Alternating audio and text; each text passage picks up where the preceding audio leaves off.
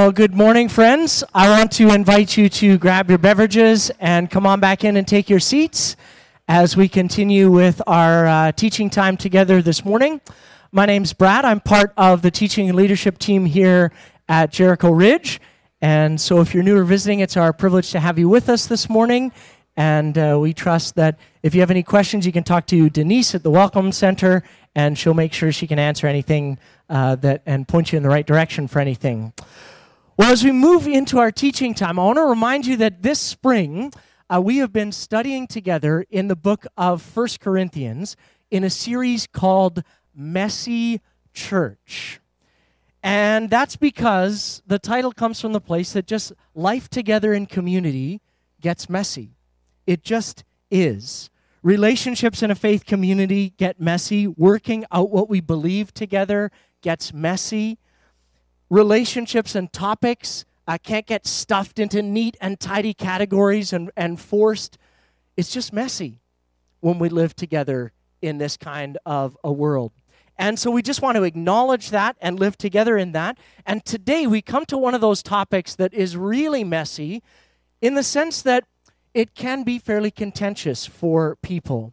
And it tends to be a messy topic, so churches either shy away from it altogether and don't talk about it, don't take a position on it, or it's been used in other senses um, where people have experienced a lot of hurt as a result of it.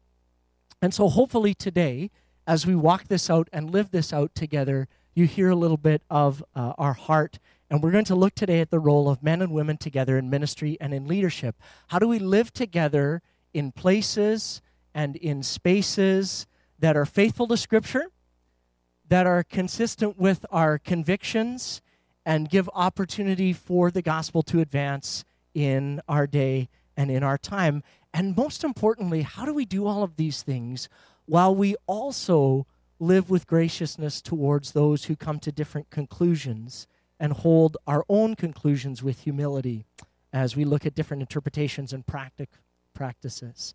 So, this is hard work. I'm not going to lie to you this is hard work to live together in the messy places of uh, life together. And as we progressed in our teaching series in First Corinthians, one of the things that we've seen come up over and over again about the church in the first century in the city of Corinth is just how different these people that were living together in community really were. I mean, they were different in about every way you could possibly imagine. They had diverse backgrounds uh, culturally, they had different understandings of what it meant to worship. They had different understandings and different places of maturity in their faith. They had different heritages uh, and practices that they brought into the life of the faith community. And they were so diverse and so different that often this caused controversy. And in some ways, not much has changed since the first century, then, has it? They were all trying to follow Jesus together, but they just had different lenses that they were looking at certain issues with. And this created a sense of mess in their life together. One of the biggest challenges that we've seen over and over again in Corinth and in First Corinthians is that the big thing that their differences were meant to enrich their community together, but instead these differences kept tripping them up because they kept putting these differences into places where they didn't belong and elevating them. And one of the things that this became very evident in was they were right at the beginning of the book they were fighting over different leaders who was more important and popular. They were acting proud over how they were liberated from all of those old fashioned rules and morality. We don't have to follow any of those things anymore. We're free in jesus and we can do whatever we want. And one of the ways that this negatively impacted the church was in their public gatherings because they carried that attitude of i'm going to do whatever i want into those spaces. And so in chapters 11 to 14, Paul, writing under the inspiration of the Holy Spirit, has to write to this group of people and say to them, listen, there's some places where mess is good. There's some places where you guys are really messy, and I got to give you some corrective instruction here. And so he begins to give them some clear instruction about public worship gathering. So turn with me in your Bibles to 1 Corinthians chapter 11. And I want to give you fair warning that when I say that this is messy, there's probably no more hotly contested 16 verses of real estate in the entirety of the New Testament. And so it's unlikely that we will solve all of your questions and controversy this morning. But at least we want to press into some of these areas, and then we can have further conversations and point you to some resources that might help you in the conversation outside of our time together this morning. So let me read for us as we look at 1 Corinthians uh, chapter 11, and I'm going to begin reading in verse 2. Paul, writing to them, says, I'm so glad that you always keep me in your thoughts and that you're following the teachings that I passed on to you. But there is one thing that I want you to know. The head of every man is Christ, the head of every woman is man, the head of Christ is God. A man dishonors his head if he covers his head while praying or prophesying. A woman dishonors her head if she prays or prophesies without a covering on her head, for this is the same as shaving her head. Yes, if she refuses to wear a head covering, she should just cut off all of her hair. But since it's shameful for a woman to have her hair cut or her head shaved, she should wear a covering. A man should not wear anything on his head when worshiping, for man is made in God's image and reflects God's glory, and woman reflects man's glory. For first man didn't come from woman, but first woman came from man. And man was not made for woman, but woman was made for man. And for this reason, and because the angels are watching, a woman should wear a covering on her head to show that she is under authority. But among the Lord's people, women are not independent of men, and men are not independent of women. For although the first woman came from man, talking about created order in Genesis 2, isn't it, uh, sorry, every other man was born from a woman, and everything comes from God.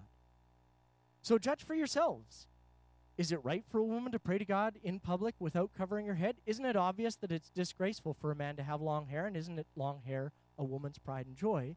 For it has been given to her as a covering. But if anyone wants to argue about this, so obviously they wanted to argue about it. In our day and time, people want to argue about it. If anyone wants to argue about this, I simply say, we have no other custom than this, and neither do God's other churches. Okay. I don't know about you, but a lot of questions come to my mind when I read this text. So much of it just sounds to our ears as foreign and strange, and it just seems um, just like it's just from another time, which it is. So we got to wrestle with that. But mandatory head coverings for women, long hair for guys being suspect, short hair for women being dishonorable, women being under the authority, language of headship, lots of asterisks and alternate interpretations in your Bible. If you look at the bottom, in the footnotes, in the study Bibles say all kinds of stuff. What in the world is all of this about? Well, we're going to look at this text, and then uh, we're going to explore it also through the lens of personal story. And so I've invited a good friend of Jericho's, uh, Pastor Leanne McAlister, if she'd come and share her story in a few minutes. And hopefully that'll give you a little picture on what it looks like to live some of these things out together. So, again, we may not get at your level of satisfaction in terms of drilling down into some of this, and I'd be happy to have a great conversation with you outside of the context of our morning together. But let's look at this text and see what it is that Paul said. So let's look at what is he talking about when he talks about head coverings. What's up with this suggestion that people should cover their heads, women should cover their heads in worship? Now, some groups still do this, um, like closed brethren churches, for example. And in the first century, covering your head in worship was mandatory for women. It was a Jewish tradition, had centuries of practice associated with it. And intriguingly, now in our day and time, if you think about Jewish tradition, men actually cover their heads, right, with a skull cap in worship and that's a sign of respect. But at this time in history, worship was almost always totally segregated or separated. Men and women were totally divided, sitting on different places in the worship houses. And men were the only ones who were allowed to speak, and women were supposed to wear veils and listen in silence. So picture this in the church in Corinth now. We have people coming out of that setting and they've come and heard a liberating message of the good news of Jesus that, like Paul says in Galatians, in Christ there's neither male nor female, there's freedom, there's liberty from the restrictions of the law. So they're coming into worship together, And in the city of Corinth, people are responding with repentance and faith. The Holy Spirit is being poured out as they gather for worship. And women begin to engage like never before. And they begin praying, and they begin prophesying, and they begin teaching and preaching. And for a lot of people that are together in this family, that's a really, really radical thing for them to experience.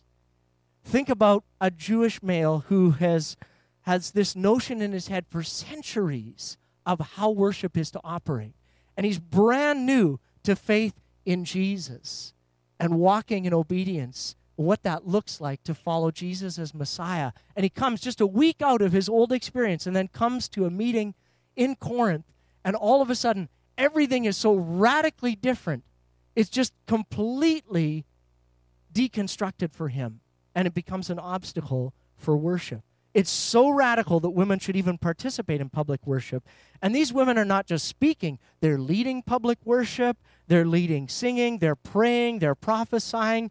To that brother, this is so unsettling that it, it, becomes a place for them where they, they can't quite get there in their worship. And some of the women, we understand from Paul's writing a little bit later on in chapter 14, some of them are actually conducting themselves in public worship in ways that are inappropriate and in ways that are actually unnecessarily flaunting social conventions. And so Paul needs to give some instruction to his friends in Corinth and says, Listen, I need you to understand there's nothing inherently moral or immoral about head coverings or hairstyles, but there is something underneath that. There's an attitude that's taking root in your public worship gatherings that Paul feels the need to write to and speak to. And it's this attitude that says, I will do whatever I want in public worship regardless of what that means for anyone else around me. This sense of complete independence and individualism. I'm here for me, and it doesn't matter what the rest of you get out of this or not get out of this, and how my attitudes or how I carry myself might disrupt or inhibit those around me. And Paul's saying some of you are coming in, both women and men, are coming in with a complete disregard for the thoughts and feelings of other people in worship around you, and that is not appropriate. And so he says to them, Listen, what has been intended as a place to unite, a place of public worship, where the focus ought to be on Jesus and about what he's doing in our lives and in our world and how he's calling us into mission, this time of prayer and learning and preaching has become a place of strife and division because of this attitude that's taking root. And he speaks to this in the same way just a few verses later about the Lord's Supper and talking about some of you just come, you just fill yourselves up with no concern for what other people are here for and experiencing together.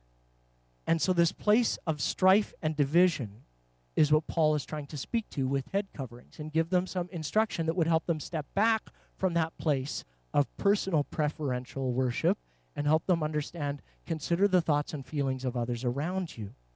But I do want you to notice what Paul does not say in this text. He does not say that woman should not prophesy, pray, lead, or teach in a public worship setting. He doesn't question it.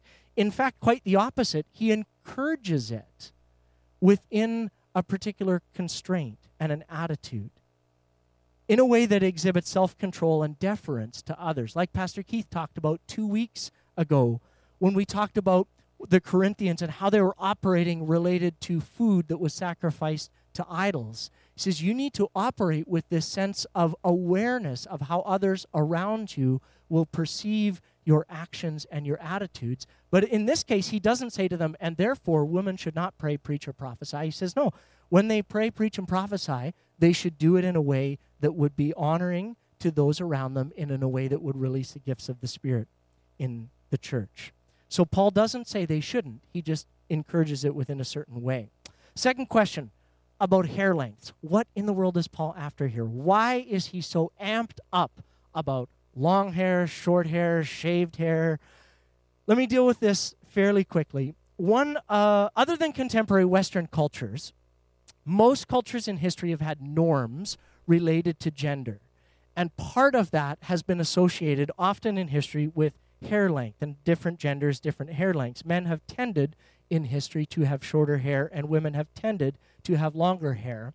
But in Western cultures, that's not the case anymore. We see it as much more an expression of individual style and personal preference. But in Corinth, in the first century, they were still operating under a different set of norms. Several regarded first century historians write that, remember, we talked about in Corinth, one of the things that was happening is this is a city that has this hypersexualized culture. And in this culture, then men who were involved in same gender homosexual relationships indicated this publicly by wearing their hair longer. And if a woman was involved in a same gender lesbian relationship, one partner would indicate this by wearing their hair much shorter, more like a masculine hairstyle. And on top of this, then Jewish tradition, if you look through the Old Testament, one of the things that's talked about when it comes to a person who's committed adultery is that their hair would be shaved off. And so, in Jewish understanding, if you have short hair or shaved hair, that's an indication of either an action sexually or an orientation that you're a prostitute. And so uh, women would wear their hair to signify their profession or their actions. And so hair length was not at all a expression of personal style and preference. It was a sexual and religious statement in the first century that you were making. And so, with that in mind, you can see how Paul's instructions about hair length begin to make a little bit more sense. He's saying, Listen to them. Listen to me if you do things uh, like that and wear your hair in ways you're creating confusion out there in the culture because people think, wait a minute, isn't that person a Christian? Aren't those Christians known for a sexual ethic of monogamy between husband and wives? Well, why does that person wear their hair that way then? Why is that guy's hair long or why is that woman's hair short? Because what they were doing signified something quite different. And so Paul was saying to them, you need to be aware of how you carry yourself. And if we were to think of situations in our culture today, there's certain things that you can do, either with your hair or personal style, that signify religious or sexual uh, expression. So uh, if we put up a photo, what, is, what does this uh, mean if someone's wearing that particular piece of clothing? Means they are a they're a priest. Yeah.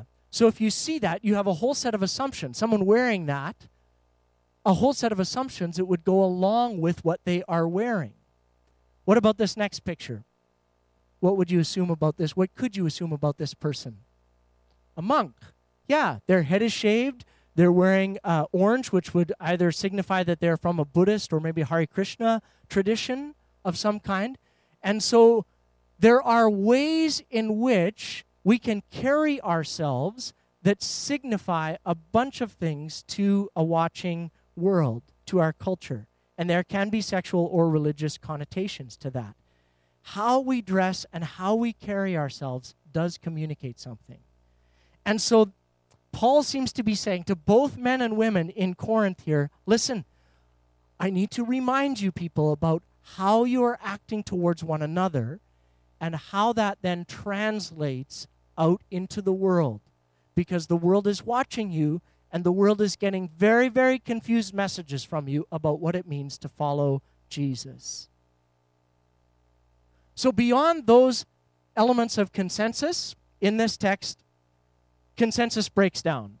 Then it starts going into all kinds of different places. And people have studied this for centuries, scholars on all different perspectives and have come to vastly, vastly different conclusions. It can get pretty crazy, especially when it comes to the discussion of uh, what the word head or headship means in this text. This is one of the most hotly debated words in the New Testament because we are actually not 100% sure what Paul meant by this particular word or using it. That's why in your Bibles there's like crazy amounts of footnotes. It could mean source, it could mean physiology, it could mean created order, all kinds of different expressions in different places that that can go. But I would suggest for us that even if we can't get 100% clarity in our minds as to what the word head or headship might mean, translated into English, can I suggest that the overall emphasis of the passage is clear, even if we want to argue about semantics? Because whatever Paul meant by head or headship, he's talking about submission. And whenever he talks about submission, he's always talking about it in the language of mutuality and mutual interdependence on each other. In Ephesians 5, that was in our life journaling this last week, we talked about that. In Galatians chapter 3, he talks about it, verse 27 and 28. Whether he's talking about husbands and wives, whether he's talking about men and women serving together in the church, there's always a fundamental interdependence that he's driving at in God's family. And there's a sense of humility that ought to accompany that, and a sense of respect that ought to be present. In chapter 11, verse 11, Paul says, really, what's the thrust of the passage? But amongst the Lord's people, women are not independent of men. So again, he's sort of wrapping up his thoughts and saying, we don't just come in and do whatever we want, carry ourselves however we want. And men are not independent of women to lord it over them or to create structures that would support patriarchy or anything of that nature. He says to them there's a fundamental interdependence and respect that ought to be present. Well, how do you do this? How do you actually live this out? Here at Jericho in the spring of 2009, we worked through a study uh, of a lot of these texts, and our elders led us through a constructive tension of analyzing biblical interpretation, our present context with respect to this question, and the roles of men and women. Uh, and that was a helpful and constructive exercise. We invited all views to be expressed, we invited questions, we explored it together over the course of a spring. And we asked that everyone's perspective be driven not only by, uh, not just by personal experience or by emotions, but by theological convictions together and how we would live together. And our dialogue was called uh, Women in Ministry Leadership. And we studied the hard passages together. Uh, we explored personal experiences, backgrounds. We asked each other to put down our presuppositions that we brought to the texts and invite real and honest and open dialogue, which was hard to do. We worked hard to listen to each other. We didn't always get it right, it was messy. And we began to ask each other if we could identify the way in which we wanted to live together around this issue. And so we came to a position. Our position paper is up on our website if you want to have a look at that. Uh, but we came to just a few kind of underlying convictions as to how we would live together around this topic. And the first underlying conviction that I just want to remind us of together, because uh, I don't assume that everyone was with us in that process in 2009. So this is a good time to kind of revisit some of those things together. What, the first conviction that we came to was no one is going to hell for getting this wrong. So, whatever end of the spectrum you come out on, however you choose to live this out, this is not an issue where we would look another person in the face and say, Brother, sister, I'm deeply concerned for your salvation. I think you might be on the wrong path on this one. This is not a primary doctrinal issue that we're going to fight so deeply about because we feel like this is so core to some of the key elements of who we're called to be as Christians. This is not in one of those closed handed places. So, by saying that, it creates a bit of a different construct for the dialogue to happen, hopefully, is that we can be gracious with each other because we know that it's not a core issue where your salvation is in jeopardy if you get it wrong. And so we've kind of come to the conviction that Jericho, we may be wrong on this. We may be wrong on the position that we have taken on this particular issue, but that's okay because it's not one of those issues that is so core that if we're wrong, we really are convinced that to be wrong would be of eternal consequences for us. The second conviction that we've come to is that not having a position about the issue is actually a position about the issue. And so we decided that, you know what? It's messy. It's going to be messy, but we're just going to roll up our sleeves and wrestle this through as a community together. And we're going to do it in the spirit of saying, what is where do we land on this and it what would seem right to the holy spirit and to us as we work at understanding god's word together. And so we wanted to address this because this is a topic that gets a lot of conversation in the Christian community here in North America these days. And so we wanted to actually come to a place where we were not unclear about where Jericho landed as it respect to these texts and our experiences together. And then the third thing is we just agreed, you know what? We can graciously agree to disagree. We've wrestled with our lens on this stance. We've wrestled with the text of where we've come to, but we're also deeply committed to grace for one another and a gracious spirit of respect in ongoing relationship, both within the life of Jericho and also from Jericho to other people that come to different places than we do. There's room for Jericho, you, for you here Jericho, if your convictions differ on this issue than the stance that we have decided to take. And that attitude, I think, is an important one to remind ourselves of is that this isn't something then that we feel like, okay, we've got this solved, we figured it out, and now we just need to export this to anybody who will listen to us in the sense of stridency and militantism. We just need to continue in a posture of grace and humility and continued relationship with those who come to different conclusions than us, different churches, different people in our families, different people within the life of Jericho. And so you might be in a place where you're still exploring and thinking about this issue. And I want to encourage you to head to our website and look under the Women in Ministry Leadership resource section. There's reading lists on there, there's audio on there, uh, there's our position paper. Uh, we invited people to speak from all ends of the spectrum and their experiences. And as we went into that, um, one of the things that I found profoundly helpful to me in that discussion was to hear the stories of people who have wrestled with this personally and wrestled with it biblically and theologically. And so this morning, I want to invite you to hear from a good friend of Jericho's, Pastor Leanne McAlister. Some of you know her from the Free to Lead conference uh, that you were at at, Jer- at uh, Living Waters uh, last fall. Leanne's been on staff at uh, Living Waters over the years and has transitioned to a role with the Global Ministries arm of the Pentecostal Assemblies of Canada.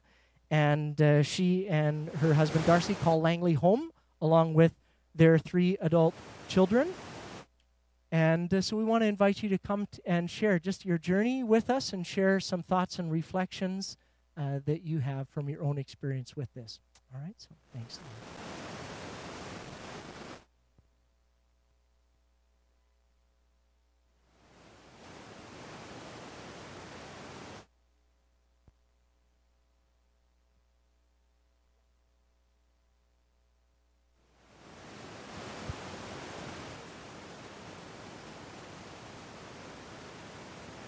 Just uh, appreciate the opportunity to share story. It's interesting to, to hear theology. Theology is just figuring out how you work it out. Um, but then when you put that with story, it puts flesh to it, right? Um, I have a picture of my family because in order to understand me, you have to understand my family. I've been married to my husband Darcy for almost 26 years. Exactly. Uh, now, I love this picture of Darcy and I on the left hand side. That's actually taken about two months ago. We were preaching together at a church on the Sunshine Coast. And when Darcy and I minister together, we, we actually preach together. We both stand up here and we preach together, and sometimes we disagree with one another as we preach. It's a kind of an interesting thing to observe, but he is my partner in ministry. He is, I wish he was here today, but he's got other things that, that uh, he's involved in this weekend. But we have um, understood our marriage, understood our ministry, understood parenting, all, all, that has been us over the last 26 years, in, with the understanding of this mutual mutuality and submission. And I have to tell you, I am having the time of my life being married to this man. Because we really champion one another and champion God's work within each of us. Darcy would just be annoyed if I didn't go for it with all that God has for me. And so he's just my, uh, my greatest supporter. On the right there is our three kids. We are part time empty nesters. What that means is from Sunday night until Thursday, it is heaven where Darcy and I are just enjoying our life, and then everybody comes home uh, with their laundry and they join us there. Anyway, it's all good. So, we work in international mission for the Pentecostal Assemblies of Canada. Uh, Darcy is um, uh, the personal and family life director for our denomination's global division. And what that actually means is we look after missionaries. Best job in the world. I direct something called Zoe Projects, which con- connects Canadians with the work that our global workers and national partners are doing specifically with women. We work in four key areas of health, economic empowerment, sex trafficking, education, all with the heart for spiritual transformation, because Jesus is the hope of the world. Amen? Come on, I'm Pentecostal. Amen? Okay, so guys, there's something you need to understand. It is confusing to be a woman. Girls, it is confusing. In North America, daily, we're, we're fed contradictions about what it means to be a woman. We, we, we are under a barrage of mixed messages that, that we receive every day. And if you open your eyes to it, you'll see it everywhere. You can see it in advertising. You just need to read a few blogs. You see books, uh, what it means to be a woman. Uh, on one hand, we're constantly told that we're supposed to be sexy. But on the other hand, if you're too sexy, oh my word, be virginal. Uh, on one hand, we're told, be powerful. I am woman, hear me roar. And on the other hand, it's like, whoa, slow down, girl.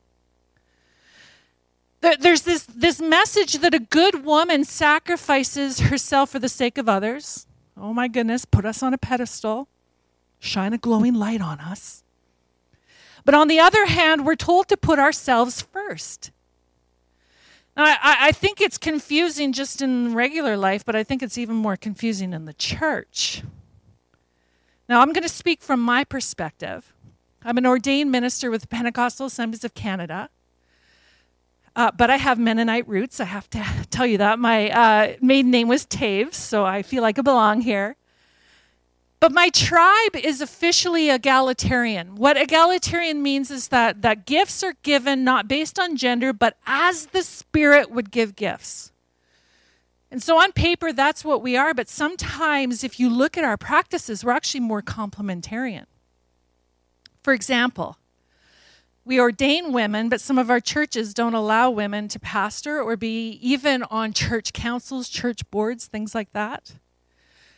Uh, I'll go to big events of our tribe, and I'll notice that there's there's no women that are leading or speaking at at these events.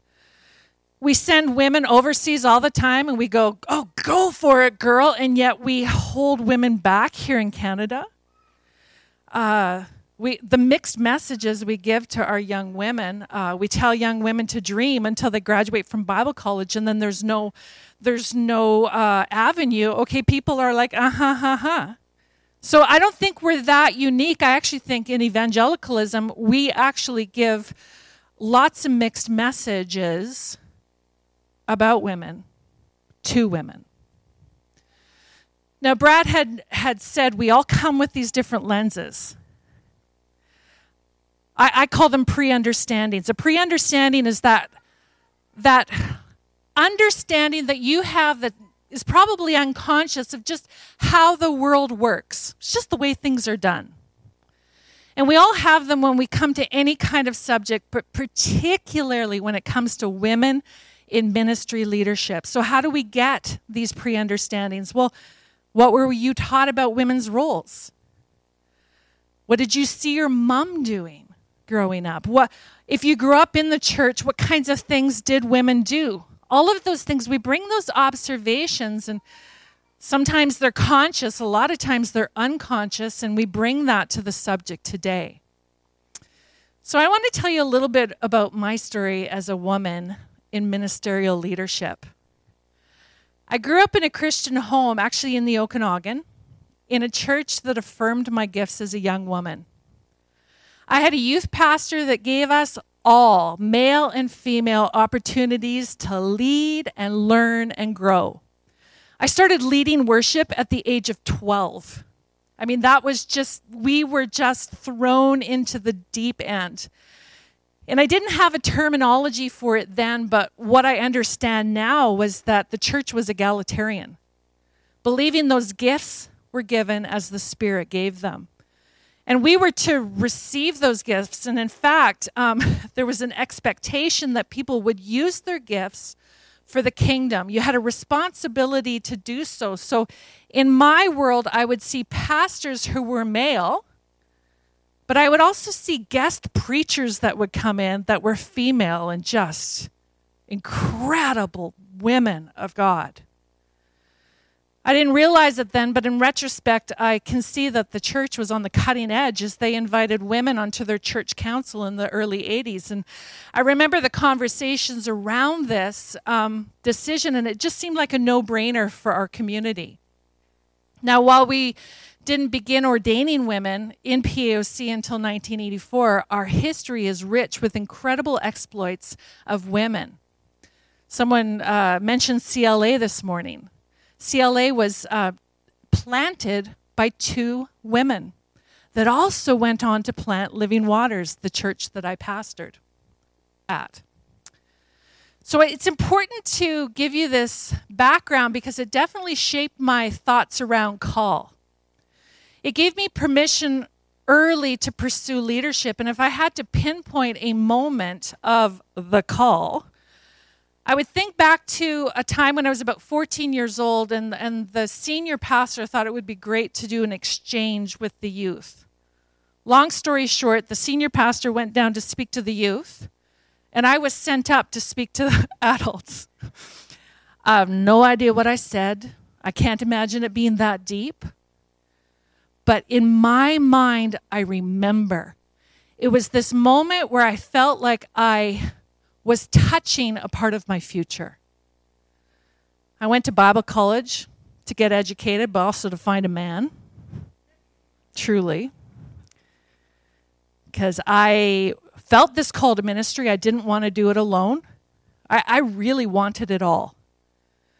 I wanted a marriage, I wanted a family, I wanted a ministry, and then I met Darcy and we got married. And our first uh, appointment in ministry was right here in the Fraser Valley, and it was just an awesome church that didn't put us in a box, but allowed us to to um, begin to understand ourselves, begin to understand our giftings, and then gave us the freedom to pursue it.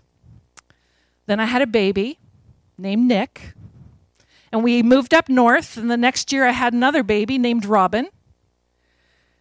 And life changed dramatically for me. I mean, babies are cute, but you have to raise them. I, I didn't really put that together that, wow, this is like a two decade project. Anyway, um, so my, my focus went from full time, full on ministry to hearth and home. And it's funny because I, I struggled within myself because that's what I wanted. I wanted to be a mom. I didn't, I, I wanted that so much, but at the same time, I was resentful of Darcy. I thought his life was awesome and that my life sucked. Because there I was at home with these kids. I felt like I was, I was missing out on real life. To all the young mums out there, you're not missing out on anything. And it sounds like a really bad, like, maxi pad commercial. But there are seasons to a woman's life Anyway, enough said. Um, it was during this time that I realized that um, not everyone was keen to have women in leadership. And honestly, I go through life like a puppy dog. I'm like, you like me, right? Right? You like me. Don't you like me? Like to me, it's just bizarre that someone wouldn't like me. And then suddenly here I was up north and I realized, oh my goodness, not everyone sees it like I see it. I got a few bumps and bruises along the way. Remember being in a Sunday school class that I was covering for the senior pastor. It was an adult Sunday school class. And someone walked into the class and said, Who's teaching today? And I said, I'll be teaching you. And he got up and he left. I can tell you stories about that where it was quite wounding. There was no role models for me because uh, I, I, would see women preaching, but it was almost like they set aside their femininity to, and preach like men. And I just couldn't relate to it. I, I wanted to be a wife and a mom. I, I, I wanted to be feminine. I, I, I wanted to be in ministry, but I didn't want to work with kids because I don't like kids. And I didn't want to work in the WM, that's women's ministries, because it was just too pink and fluffy for me. And, and the whole idea of becoming a counselor, let's just say when I was on the pastoral staff at Living Waters, I was known as the bad cop. My counseling skills are get it together, people. So, what do you do with that? What do you do when you have a call but no avenues? It was difficult years for me, and I actually thought, am I not really gifted? Am I not gifted and people aren't gutsy enough to tell me that? Am I that person on American Idol that's like, whoa, and they're like, they're tone deaf? Like, honestly, that's the point where I came to. I, I, I started uh, looking into secular fields where I could use the skills that God had given me. I found some success there, but I just came back to the call. God would not let me go. I ended up pastoring at Living Waters. It's a neat, long story. I served there for 10 years and just until last spring. And it was there that I finally got to develop what I knew God had placed in me. I'll never forget, I was the interim pastor for almost a year. And uh, my first communion service, my husband's behind me playing bass, and I'm like giving out the emblems like I've seen my whole life. And then I turn around and say to Darcy, What do I do next? See, how do you develop something unless you're given opportunity to develop it? See, I believe that the church in Canada is filled with women who are gifted and called filled with women who are called into areas that maybe women have not traditionally served in. And, there's no avenue for their expression of the gifts. And I tell you, we need to capture this. We need to capture this, this crazy depth of resource that's there, but it's untapped. So, how do we do that as a community? Number one, we need to start naming women. We need to start naming them. We have a responsibility to name what we see in the sisters. And this is a responsibility of the community where you together discern. So you look for gifts. To come to a woman and say, Did you know that you actually think really strategically? I see that in you. Or, or did you know that people listen to you? People follow you? People come along when, when you say, Let's go this way? I see leadership in you. You know, so then when you name them, then you start to, to look for the call. How can this gift be used? What is God stirring up within you? What is He saying to you? And then affirm it. We need to begin naming women. Secondly, we got to give opportunity. We need to give meaningful and meaty opportunities in leadership that match that gifting. How do we learn? We learn by doing. You know, people say we're all where are all the female preachers? Well, clearly girls can't preach. Well, no, not necessarily. They're not given the opportunity to learn how to preach so that they can rise up. Women also need to step up. You know, women have the responsibility to acknowledge the gifts that God's deposited in them. The, the, the community names it, but women need to receive it. And I just believe that, that God can't use what we won't acknowledge. And, and women write themselves off all of the time. insecurity, focusing on the wrong things, uh, having a vision that's way too small. I'm sorry, girls. Hearth and home, stay at home mom, 12 years. I mean, I get it. But that is not the sum total of your life. There is more that God has for you, more for you to do. And so we need to have this, this bigger vision. We need to step up into it. Sometimes stepping up means bumping into barriers and being misunderstood. I'll never forget someone saying to Darcy, Wow, your, your wife likes to wear the pants in the family, hey? Because he was a pastor's husband.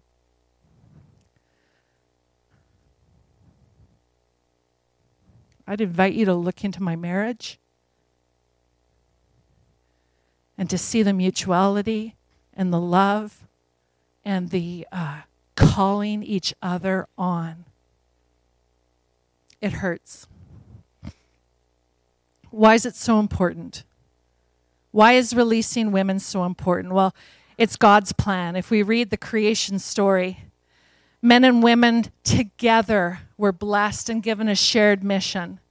If we read in Genesis 2:18, he says, "Then the Lord God said, it's not good for the man to be alone, so it's not good and the solution to that problem is going to be a woman. I will make a helper who's just right for him. Now, when we read the word helper, traditionally we've we've read that as helper, as in like sidekick, as in that, that sweet little one that comes alongside and kind of helps out when she can. But if you look at the original language, the original word here is ezer, which means one who shares all the roles, assists, particularly when someone can't do it. It means a strong power. It's actually a word that's used for God Himself in one of the Psalms. It's a strategic partnership drawing on the uniqueness of the genders. Now, we know the partnership was interrupted by sin. We, we know that story and the antagonism of the sexes began. But here's the good news, my friends is Christ came to restore and redeem all that had been lost. He came to restore the relationship between us and the Father, but He also came to restore relationships between you and I, between men and women, restore our identities as image bearers and kingdom builders together. It's God's plan.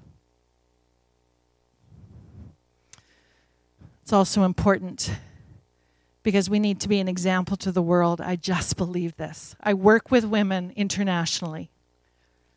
We live in a world that's steeped in misogyny, honestly, hatred of women. You see it across culture, culture, culture, a hatred and a hostility towards women. You see it with sex selection abortions. You see it with um, gender based violence, etc., etc., human trafficking, vulnerability, exploitation. And here's the thing the gospel is good news for all, the gospel is good news for women. The Church of Jesus Christ should loudly proclaim the freedom that women were created for. Women around the world need to hear this gospel. They need to hear the good news. They need to understand who God's created them to be, whether it's in Cambodia or Ukraine or Zimbabwe or Willoughby.